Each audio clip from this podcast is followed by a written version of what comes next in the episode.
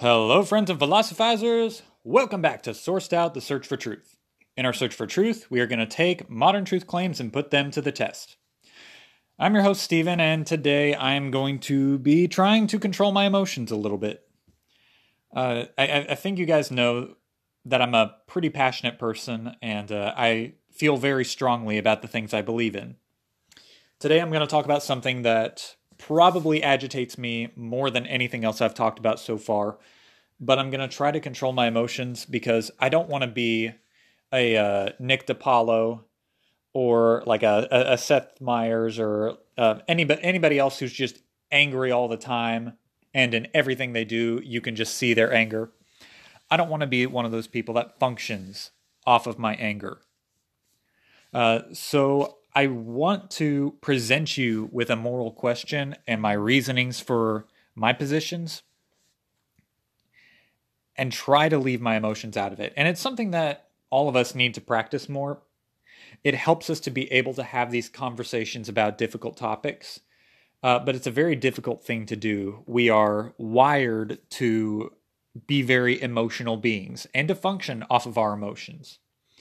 Uh, so it does take some practice, and today I'm going to be trying to practice that here with you while I go through this question about life. Uh, if you remember, uh, those of you who've kept up with my YouTube channel, over the summer I released a video that, you know, for my channel's size was pretty popular. Uh, I did a video about uh, police violence in the U.S. This was just after George Floyd's death, and it was during the uh, during the riots and protests all throughout the nation.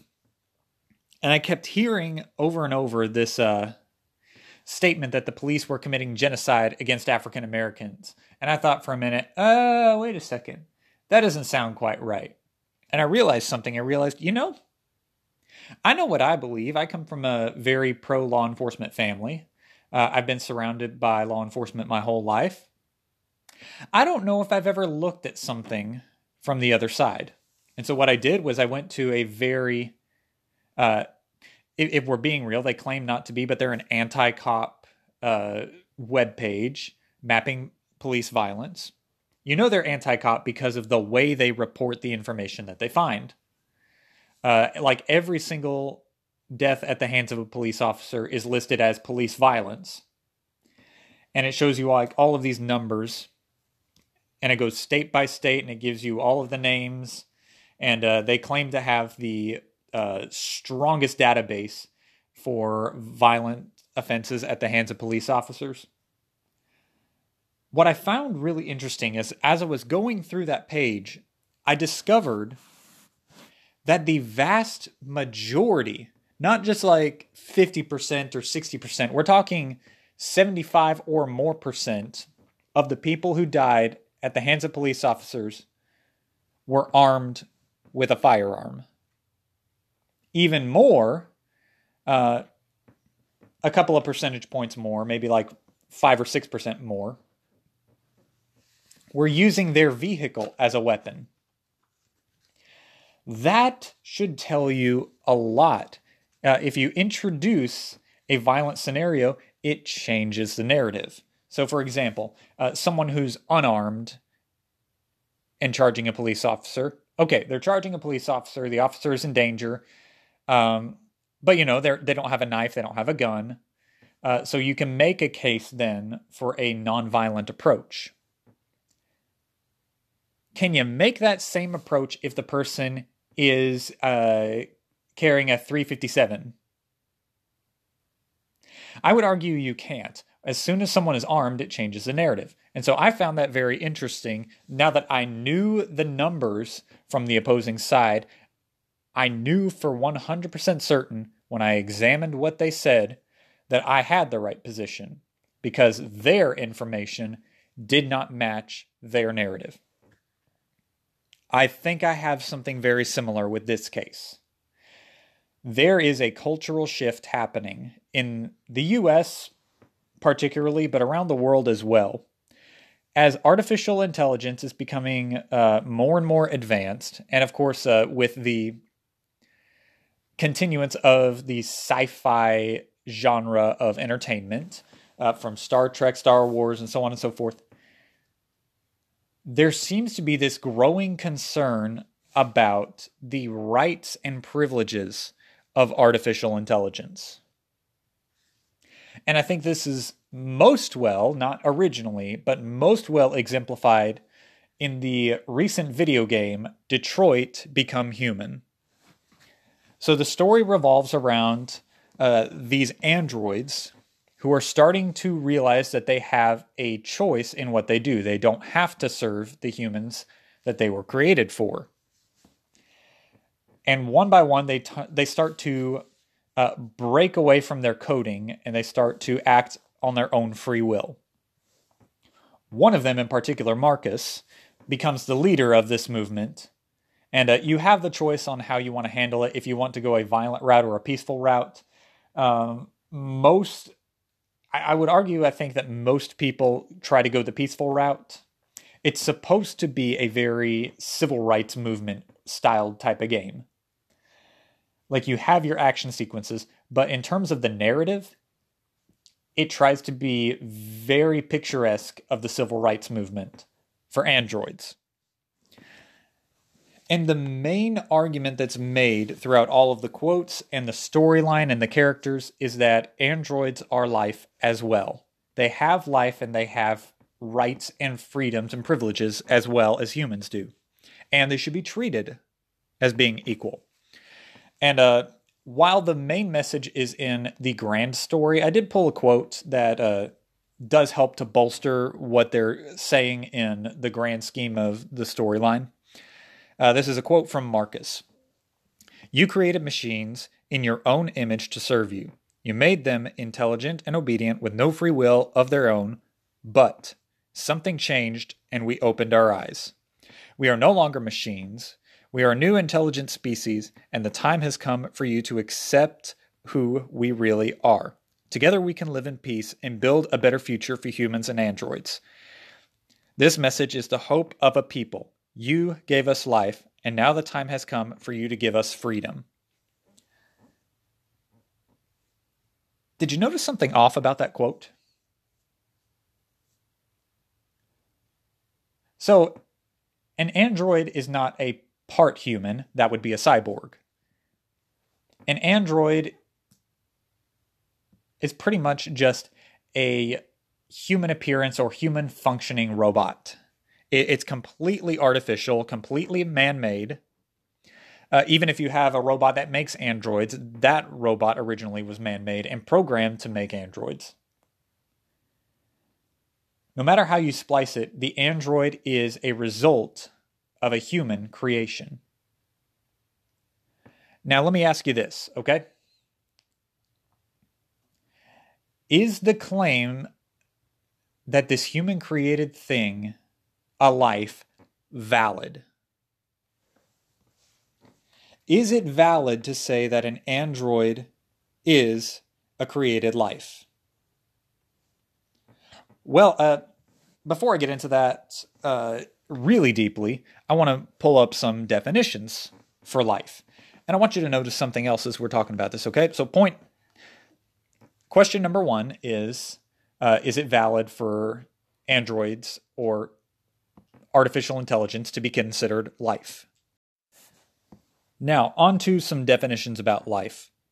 Uh, I, I, was going to read from you uh, a whole list of definitions, but as I started to get into them and started to read them more, I realized not only does some of this stuff really go over my head because there's a lot of theory that goes into the quote definitions of life, um, but there's also there's also a lot of disagreement uh, as to what forms or what qualities would best exemplify life. So, for example, uh, if I pulled up the Merriam Webster definition, uh, then it talks about uh, the basic things that you hear about a lot uh, an organism that's able to uh, metabolize, repro- reproduce, react to stimulus around it. And the problem is, modern culture does not seem to be following all of those points.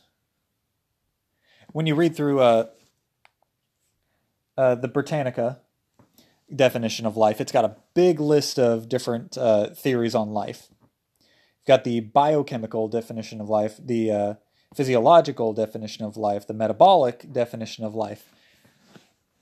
As you start to read through them and then look at the culture around us, you start to realize the culture is moving away from these classic definitions of life. Now, of course, like I said a minute ago,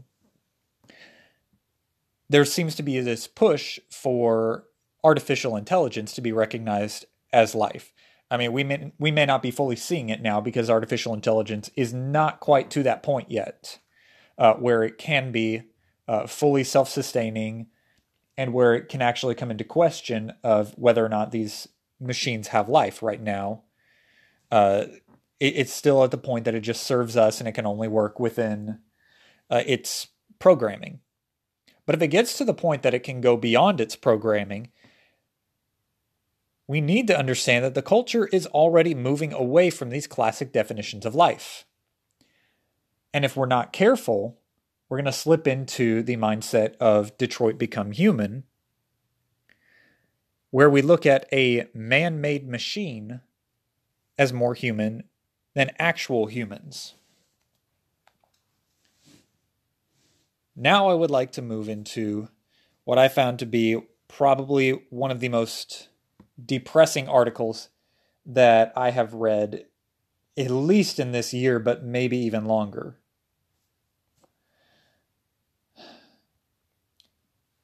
It's an article in the Odyssey called 15 Reasons to Be Pro Choice. Before I get into this, I want you to contrast what they are saying about a, and I'm going to use their terminology here, fetus, versus what we see in Detroit Become Human about androids. I'm going to start off with uh, point number four. I am pro choice because bodily autonomy is a basic human right.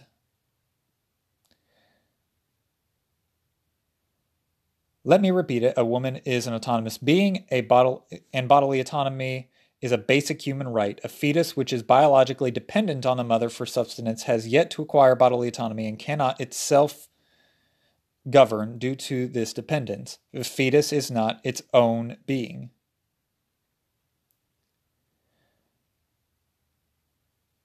Now, I want you to pause there for a moment. Think about that for a moment. Bodily autonomy is a basic human right. Okay? A woman is an autonomous being. Bodily autonomy is a basic human right.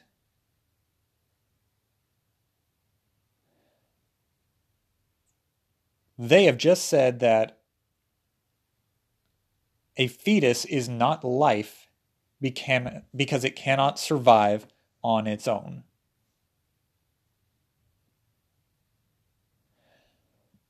I want you to scroll through the definitions of life that you can find and ask yourself which one of those that argument fits under. I can guarantee you, you can find one. But for a moment, can we question whether or not that's a valid argument in the first place? Let me ask you this, and I've heard this question asked before. Uh, what do you say about someone who's in a coma? They're not autonomous. They're not.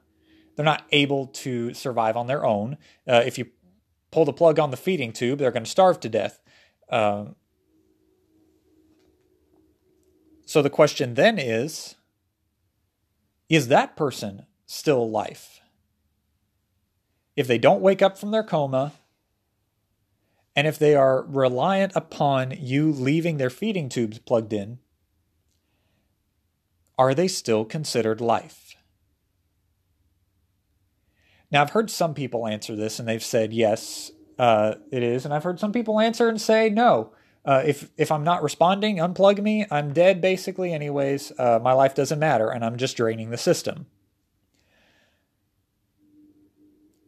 I think that second point is morally evil, but philosophically consistent. Because if you're going to say that autonomy is part of the definition of life, then you have to say that anything that cannot survive on its own is not life. A follow up argument, another one that I've popularly heard before at what point does something become a life? So we have this argument that a, a fetus, using their terminology, is not a life because it cannot survive on its own. Well, can a newborn survive on its own? How about a toddler? Can a toddler survive on its own? If you release a six year old into the wild, how long do you think that six year old is going to last? At what point, well, honestly, hey, let's say this. Let's drop an American in their 20s, a random American living with their parents uh, all this time who doesn't have a job, who sits around playing video games in their free time. If you drop that person in the middle of the wilderness, how likely are they going to be to survive three weeks? That may be an extreme example, but at some point you have to have a more concrete definition of life. Because if bodily autonomy, being able to survive on your own, is the definition of life, then your life does not concretely exist. And your state of living can be imparted on you and taken away from you at any given moment. How dangerous is that type of thinking? Right now, we've got the uh, coronavirus pandemic going on right now. Are you a life if the only way for you to be alive is to be on a ventilator? Are you truly an autonomous being then? Are you truly a life if you are able if you're not able to survive without a ventilator? And if not, then why are we making a big deal about it? You see the problem with this? If this is your argument and your definition of life, then you have no guarantee that you are going to continue to be a life throughout the rest of your existence.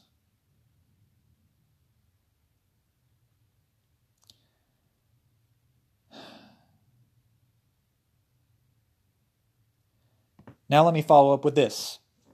Let's say we get artificial intelligence that is able to surpass its programming. Would that be considered life? If your answer is yes, then ask this Which has a stronger quality of life? A man made android? Or a human child that grows into an adult? This is the issue that we will be facing in the next 10 years. We saw glimpses of it before uh, during the uh, the early ages of Roe versus Wade. And we're seeing it again, even stronger than before. If your bodily autonomy is a definition of life,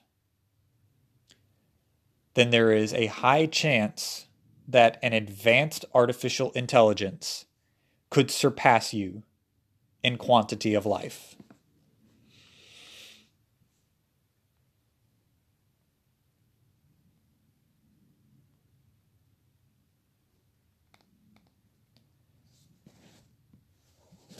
This is again another reason why Christians need to be able to address the culture and why Christians need to know the culture around them. If we lose this fight right now, if we lose this fight about the definition of life, if we just roll over and give it up, who's going to take control of that? Who's going to be the one defining life? I mean, do you think at this point, based on what we can look around and see in the culture right now, that it's going to be the people who are looking out for uh, the life of unborn children? Or is it going to be people who are more concerned about the rights of artificial intelligence over the rights of unborn children? If you're not urgently seeking after uh, a cultural change for the way that we view life, it's going to pass us by. And going back to uh, our two most important questions, which you can find in the first episode Does truth exist? Truth has to exist. I mean, there's not an existence in which truth does not exist. And question number two Is there a God? And the reason why this is important is because it matters who creates life. If mankind creates life, then mankind creates the definition of life. If a higher power, such as God, creates life, then that being defines what life is. And if God is the one who defines life, then we need to make sure we understand what his definition of life is before the world around us takes the definition of life and makes it into its own creation. We'll be right back with our devotional right after this.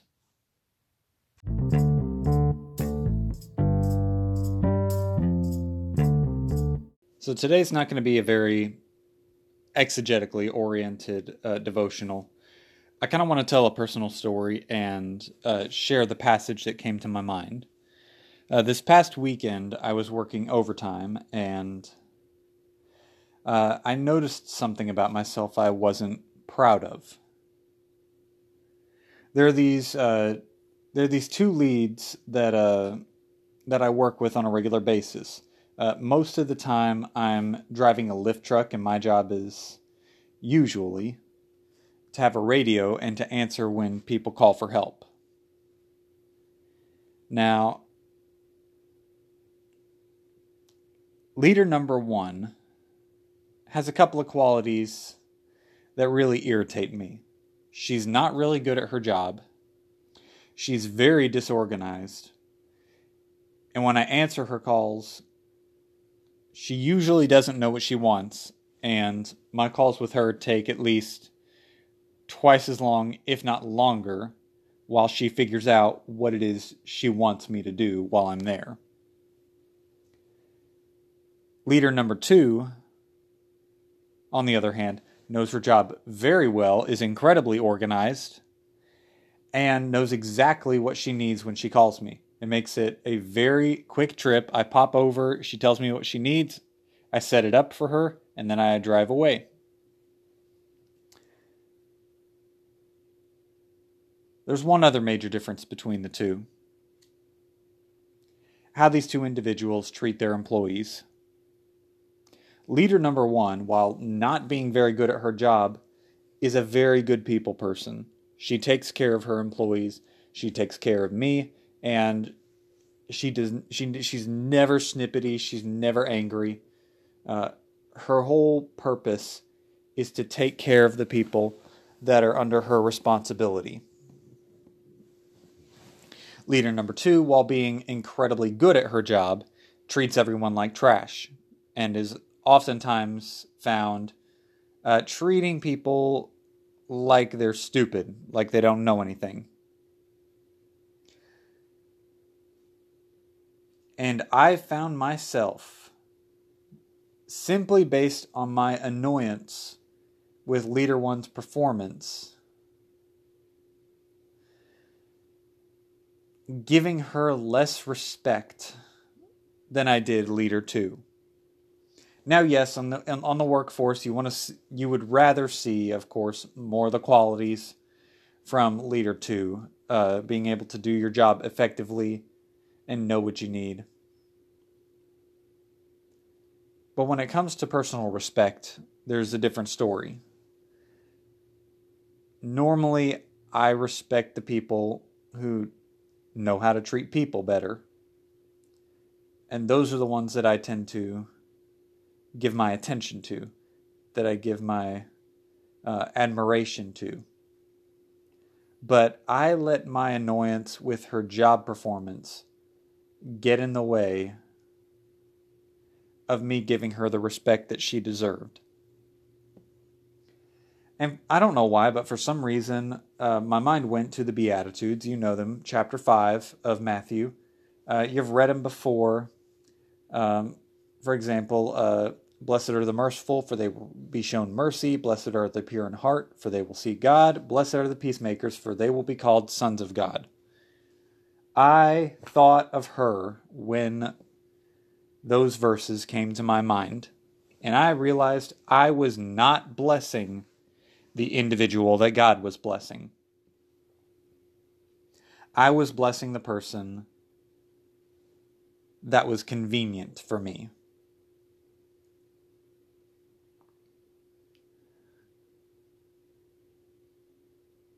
And we never want to be on the opposite side of God.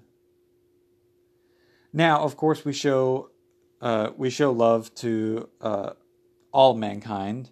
Uh, our goal is that as many as are willing would come to the Father, but also make sure you're not giving blessing to those that God is not giving blessing to. This is how you can tell who's more in tune with the heart of God. Um, the the leader number one, while she's got some issues job wise, she's really really good at taking care of people, and I would argue that she's a lot closer to the heart of God than leader number two or even me. She found what was important and she started to live it. She took care of her employees. She took care of the people she worked with. And I was too busy getting frustrated and getting annoyed to realize how God was working through this woman. So I encourage you when you uh, when you take a look at yourselves, I want you to make sure that you are blessing the person that God is blessing. I want you to make sure that you are encouraging the people that are living in God's goodness.